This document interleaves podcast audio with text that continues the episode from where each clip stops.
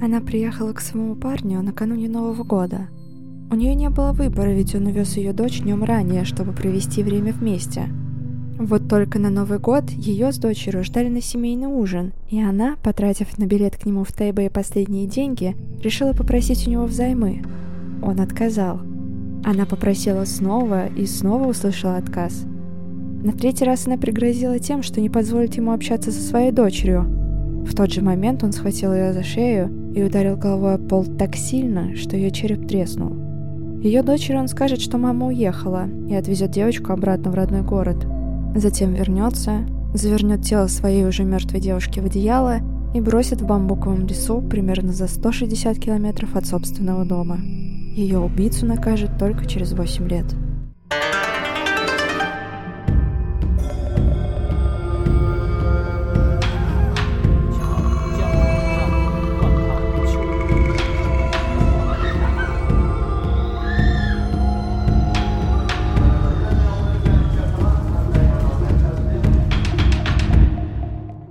Привет всем! Это подкаст «Воспоминания об убийствах». Меня зовут Лана, и здесь я рассказываю об убийствах, маньяках и прочих страшных делах, которые когда-либо происходили на территории Азии. Перед тем, как начать, хочу предупредить, что все материалы носят исключительно ознакомительный характер. Сам подкаст не рекомендуется к прослушиванию людям с повышенной впечатлительностью и предназначен только для лиц старше восемнадцати лет, так как рассказываю я с учетом всех деталей преступлений. Я не поддерживаю насилие, его распространение, а также употребление и распространение запрещенных веществ. И очень надеюсь, что вы тоже. Я ничего не пропагандирую, не ставлю своей целью кого-либо оскорбить или унизить, а также призываю вас к соблюдению действующего законодательства. Прежде чем я начну свой рассказ, хочу сразу прояснить свою позицию касательно произношения имен. Система транскрипции языков на русский не передает само произношение, то есть они помогают с транслитерацией слов, но не с транскрипцией. И в силу фонетики русского языка зачастую передать другие языки фонетически верно просто невозможно. Все имена, которые будут встречаться в данной истории последующих, я буду произносить, точнее пытаться произносить так, как они бы звучали в оригинале. По крайней мере, в этом я очень надеюсь на помощь Google-переводчика. Возможно, методика, которую я выбрала, не совсем верная, но мне бы хотелось, чтобы все имена звучали максимально достоверно. Сегодня я расскажу вам о тайваньском серийном убийце Сюй Дунцзи, убившем по меньшей мере семь человек, включая двух своих девушек. Он считается одним из самых страшных и безжалостных убийц в истории Тайваня. Второй, почти что такой же, Гуан Чоннье, также убил семь человек, и вместе этих двоих называли неразлучные Сюй Гуан или Северный Гуан, Южный Сюй. Но что поразило, наверное, общественность Тайваня больше в этих двух кейсах, так это то, что все тщательно спланированные убийства Сюй Дунцзи совершал, имея только среднее образование. О жизни Сюй Дунцзи известно достаточно мало. Все, что известно, это то, что в тысяча девятьсот семьдесят третьем году Сюй Дунцзи был приговорен к трем годам тюремного заключения за домашнее насилие. Позже его приговор был смягчен до полутора года в соответствии с положением о смягчении уголовных наказаний, и он был освобожден в тысяча девятьсот семьдесят пятом году. Во время отбывания наказания мать Сюй Дунцзи поручила заботу о сыне дальнему родственнику, а по совместительству администратору тюрьмы Джан Циншу. После этого освобождения Дунцзи много раз его навещал, и тот вскоре познакомил Дунцзи со своей своячницей Чжан Линьшу и племянницей Чжан Бичуэнь, дочерью Линьшу. Вскоре после этого Дунцзи и Линьшу начали встречаться. двадцать девятого января тысяча девятьсот семьдесят шестого года Дунцзи увез Бичуэнь, дочь Линьшу, к себе в Тайбэй под предлогом помощи с ремонтом машины. Линьшу поехала следом, решила остаться на ночь, надеясь на следующий день забрать дочь и уехать к семье, чтобы встретить Новый год. Наверняка вы знаете, что во многих азиатских странах Новый год отмечается по лунному календарю. И в тысяча девятьсот семьдесят шестом году Новый год начинался с тридцать первого января, то есть Линьшу хотела успеть попасть домой к тридцать первому числу. Она попросила у Дунцзи немножко денег, чтобы она с Бичуэнь смогли вернуться домой и отпраздновать с семьей, но Дунцзи отказал ей. Все дошло до того, что уже ночью, в очередной раз попросив денег на дорогу и получив отказ, Линьшу разозлилась и пригрозила Дунцзи, мол, в таком случае ты с Бичуэнь больше не увидишься. Дунцзи от этого тоже разозлился, схватил ее за шею и ударил головой о пол. Ударил так сильно, что череп Линьшу треснул, а сама она умерла от кровоизлияния в мозг. Наутро, в попытках скрыть содеянное, Лунджи сказал Бичуэнь, что они с ее мамой поссорились, и она уехала домой одна, после чего отвез девочку домой и вернулся к себе. Там он тщательно завернул тело в одеяло, замотал сверху брезентом и поехал за сто шестьдесят километров от своего города, чтобы бросить тело в бамбуковом лесу, неподалеку от огорода своего отца. Год спустя, в тысяча девятьсот семьдесят седьмом году, Сюй Дунцзи встретил Чан Юинь, которая всю свою жизнь хотела эмигрировать в Японию. Дунцзи, чтобы порадовать девушку и расположить ее к себе, наврал ей, что он может в этом помочь. Чуть позже они начали встречаться, а вскоре съехались, намереваясь пожениться, и жили втроем, так как Дунцзи в это время жил со своим деловым партнером У Цаем. четырнадцатого августа тысяча девятьсот семьдесят седьмого года Сюй Дунцзи, вернувшись пораньше с работы, застал Юинь и Цая в одной постели. Как оказалось, у этих двоих завязался роман, о котором Дунцзи ничего не знал. От злости и предательства у него появилось желание убивать. Он вырвал провод из электроприбора, воткнул вилку в розетку и кинул провод в кровать, где находились Юинь и Цай. Дунцзи не выключал ток в квартире, пока не почувствовал запах жареного мяса. На следующий день, пятнадцатого августа, Дунцзи завернул тела в одеяло и вновь поехал из города туда, где уже покоилось тело его первой жертвы. То ли Дунцзи испугался, что тела могут обнаружить, то ли наконец-то вообще об этом задумывался. Поэтому, недолго думая, он закопал троих прямо на огороде своего отца. Естественно, исчезновение троих молодых людей не осталось без внимания полиции. Исчезновение расследовали, а поскольку все люди были связаны с Дунцзи, его вскоре допросили.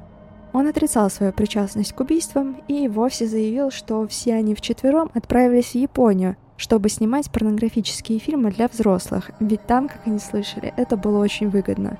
Дунцзи связался с японской преступной группировкой, которая помогла им всем пересечь границу и организовать то, что все вчетвером изначально задумали. Однако он сам так и не привык к местной жизни и через полмесяца вернулся обратно в одиночестве, а те трое остались. В то время и съемки фильмов для взрослых, и незаконная миграция между Тайванем и Японией были очень распространены.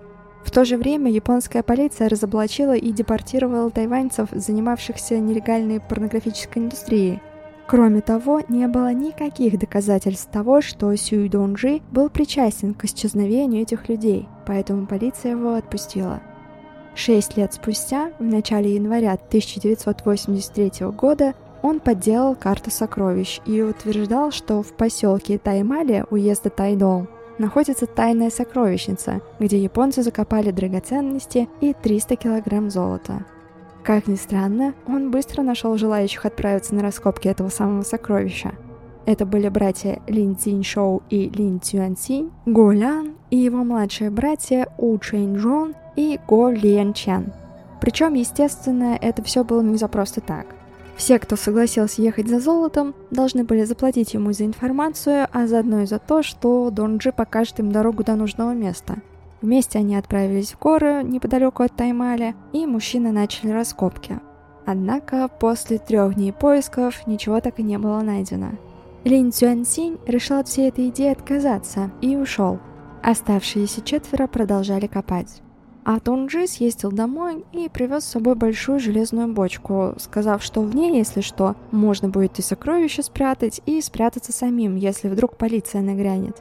И действительно, спустя какое-то время Дунцзи крикнул мужчинам, мол, полиция едет, нужно прятаться, залезайте все в бочку по очереди. Никто ни на минуту не усомнился в его словах. Все четверо залезли в эту бочку. А Сюй Дунцзи пустил туда газ и отравил всех до смерти. Бочку через какое-то время он спустил с горы и закопал на пустыре в Тайнане. Кроме того, чтобы вы понимали, насколько он был хладнокровным, Сюй Дунцзи обманул мать Гуляна и Лиэн Чян, сказав, что в железной бочке находятся сокровища, которые искали ее сыновья, и попросил ее помочь выкопать яму, в которой похоронил ее же сыновей. В феврале тысяча девятьсот восемьдесят третьего года Чэнь Юй, жена У Чэньжуна, обеспокоенная тем, что ее муж уже месяц как пропал без вести, начала расспрашивать Сюй Дунцзи, но это было безрезультатно. Он отнекивался, отмалчивался. Подозревая, что Дунцзи мог что-то сделать с ее мужем, она сообщила о нем в полицию, после чего полиция арестовала Сюй Дунцзи и начала поиски у Чэньжуна. Тела четырех человек полиция обнаружила лишь в марте. Погибшими были те самые Лин Цзиньшоу, Го Юлян, У Чэньжун и Го Лиэнчэн, которые и согласились отправиться на раскопки сокровищ. Сюй Дунцзи тут же предъявили обвинения в четырех убийствах, однако во время допроса он заявил, что за всем этим стоит другой человек, член Якудза Кимура Кацуо. Во время допроса Сюй Дунцзи заявил, что член Якудзы Кимура Кацуо поручил ему убить мужчин, а затем переправить добытое золото в город Тайдун. Его показания были непоследовательными и противоречивыми, из-за чего следователям было очень трудно отличить правду от вымысла. Что было точно известно, так это то, что Дунцзи в прошлом уже занимался контрабандой и беспокоил свою семью. Он был переведен в исправительное учреждение по делам о нелегальной миграции, а в ходе расследования и обыска в доме Дунцзи было обнаружено около двухсот патронов от пуль. Допросы не прекращались. Сюй Дунцзи рассказывал, что когда он был в тюрьме, он встретил убийцу Е Дон Фу. Перед казнью Дон Фу сказал ему, что если Дунцзи хочет заработать денег после освобождения из тюрьмы, ему нужно будет пойти на определенный пляж, надев шляпу и черный галстук, и к нему точно там кто-нибудь подойдет. После того, как Сюй Дунцзи выпустили из тюрьмы, он сделал то, что ему сказал Дон Фу, и к нему подошел японец по имени Кимура Кацуо, который с тех самых пор его и использовал. Дунцзи утверждал, что в сентябре тысяча девятьсот восемьдесят второго года Кимура поручил ему найти ныне покойных Лин Цзиньшоу, Го Ляна, У Чэньжона и Го Лиэнчэна и сразу же предложил им вместе приступить к раскопкам, а сам он пока все подготовит для контрабанды. четвёртого января тысяча девятьсот восемьдесят третьего года, когда Лин Цзиньшоу и другие копали, Кимура Кацуо, как оказалось, ушел специально, чтобы сообщить обо всем полиции. Сюй Дунцзи также говорил, что на самом деле целью раскопок было не выкопать клад, а зарыть уже имеющееся имущество. Однако, узнав, что Лин Цзиньшоу и другие могут сообщить кому-то об этом, Кимура Кацуо приказал всех убить. Вместе с Дунцзи они обманом заманили всех четверых в железную бочку, и как только крышка бочки закрылась, Кимура Кацуо пустил газ в вентиляционное отверстие у бочки и отравил всех, кто был внутри. Полиция, расследующая это дело, нашла человека, который занимался изготовлением таких бочек. Он вспомнил, что в конце тысяча девятьсот восемьдесят второго года покойный У Чэньжун заказал большую железную бочку высотой сто двадцать сантиметров и диаметром сто пятнадцать сантиметров за тринадцать тысяч юаней. На данный момент это чуть более тысяча восемьсот долларов США. Посередине оставалось вентиляционное отверстие в двадцать пять миллиметров диаметром. Изготовитель не понимал, зачем нужно было это отверстие, однако все равно сделал так, как было обговорено с заказчиком. Далее на допросе Сюй Дунцзи рассказал, что после убийства он и Кимура Кацуо перевезли железную бочку в бамбуковый лес в поселок Гуаньмяо, уезда Тайнань, и до тринадцатого января бочка была там. После на арендованном экскаваторе была вырыта яма уже в деревне Сюнзяо. Тела из бочки достали и захоронили. Железная же бочка была разрезана ацетиленом на месте происшествия и продана на металлолом. Однако полиция, расследующая это дело, нашла свидетелей, которые утверждали, что видели, как Сюй Дунцзи третьего января тысяча девятьсот восемьдесят третьего года в семь часов вечера в одиночку ехал на грузовике с железной бочкой в кузове. К тому же с ним разговаривали в тот вечер, и никакого второго человека с ним не было. Дунцзи описывал Кимуру Кацуо как человека от пятидесяти до шестидесяти лет с короткими волосами, ростом около ста шестидесяти сантиметров, полного, свободно говорящим на китайском. Криминальная полиция, расследующая это дело, опять же, нашла свидетелей, которые также утверждали, что Сюй Дунцзи видели с человеком, назвавшимся японцем. Но владелец местной лавки, получивший японское образование, несколько раз сталкивался с Дунцзи и рассказал, что хоть Дунцзи и приводил с собой человека и представлял его как японца, тот на японца не был похож. Чем больше полиция расследовала, тем больше они сомневались в подлинности признаний Дунцзи. Однако полицейские также сомневались, что он был способен в одиночку убить четырех человек, как-то поднять такую большую железную бочку и разрезать ее, чтобы потом еще и тела закопать. Исходя из этого, полиция продолжала считать, что даже если Кимура Кацуо не существует, должны быть сообщники, которые помогали Дунцзи с убийством и закапыванием тел. Естественно, полиция также подняла дела, связанные с пропажей троих людей до этого. И, как ни странно, по признанию Дунцзи, лидером порнографической преступной группировки в то самое время, когда он и трое пропавших поехали в Японию, был Кимура Кацуо. Он обманывал нелегалов и заставлял их сниматься в порнографических фильмах, чтобы заработать достаточно денег для выплаты долга за помощь при эмиграции, а также занимался контрабандой золота и даже убивал людей, чтобы те молчали. Чистый дьявол этот Кимура Кацуо, обманывал всех и даже смог подставить Дунцзи. И вообще Дунцзи не виновен, это все коварный японец. Тем временем члены семьи первых трех жертв, а это У Цай, Чан Юинь и Чжан Линьшу, увидели новость о Сюй Дунцзи и его предполагаемых четырех жертвах и тут же выступили с требованием возобновить расследование относительно Дунцзи. После этих новых заявлений полиция начала углубляться в их дела и быстро выявила противоречия в показаниях Сюй Дунцзи. Чан Юинь была популярным барменом, у нее были миллионы сбережений, а У Цай перед своим исчезновением продал участок земли, и в ночь убийства у него в комнате было более одного миллиона новых тайваньских долларов наличкой. На данный момент это около тридцать одна тысяча шестьсот долларов США. Ни у кого из них не было нужды ехать в Японию и зарабатывать там деньги. Финансовое положение Чжан Линьшу было относительно неясно, так как она пропала еще в тысяча девятьсот семьдесят шестом году, а до исчезновения жила вместе с Сюй Дунцзи. Позже Чжан Бичуэнь, дочь Чжан Линьшу, сообщила полиции, что у ее матери и Сюй Дунцзи часто были ссоры из-за финансов.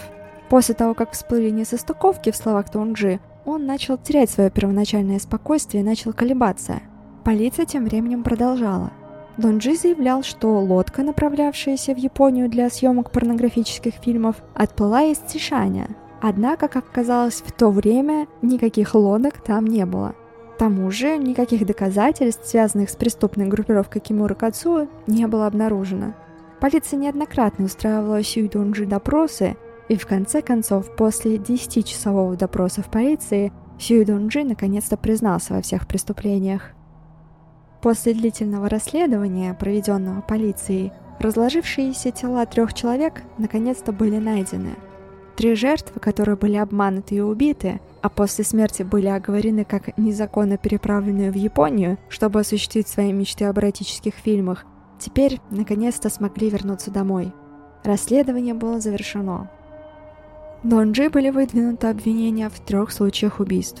двадцать шестого марта тысяча девятьсот восемьдесят четвёртого года он был признан виновным и приговорен к трем смертным казням, что было первым случаем в судебной системе Китайской Республики на тот момент. Когда Дунцзи услышал приговор, его лицо ничего не выражало, и он только молча склонил голову. Дунцзи подал апелляцию в Верховный суд, но она была отклонена. Дата казни была назначена на четырнадцатое мая. В тот день Дунцзи попросил поднять бокал за жертв, чтобы почтить их память. Однако он сказал, что следует подставить одиннадцать бокалов с вином, а не семь, то есть на четыре больше, чем количество известных жертв. Прокуроры были весьма озадачены этим поступком, поскольку это подразумевало наличие жертв, о которых никто не знал. К сожалению, сразу после этого раздались выстрелы, и самый жестокий серийный убийца в истории Тайваня умер, унеся с собой в могилу свои секреты. По одной из версий, это была просто уловка с целью отсрочить казнь, но это так и не удалось подтвердить. Это был подкаст «Воспоминания об убийствах». Меня зовут Лана, и скоро я вернусь к вам с новым кейсом. Слушайте меня везде. Apple Podcast, Google Podcast, Яндекс.Музыка, Spotify, SoundStream. Подписывайтесь везде, где только можно, ставьте лайки, комментируйте и делитесь этим выпуском со своими друзьями и знакомыми. До встречи в следующем выпуске. Всем пока!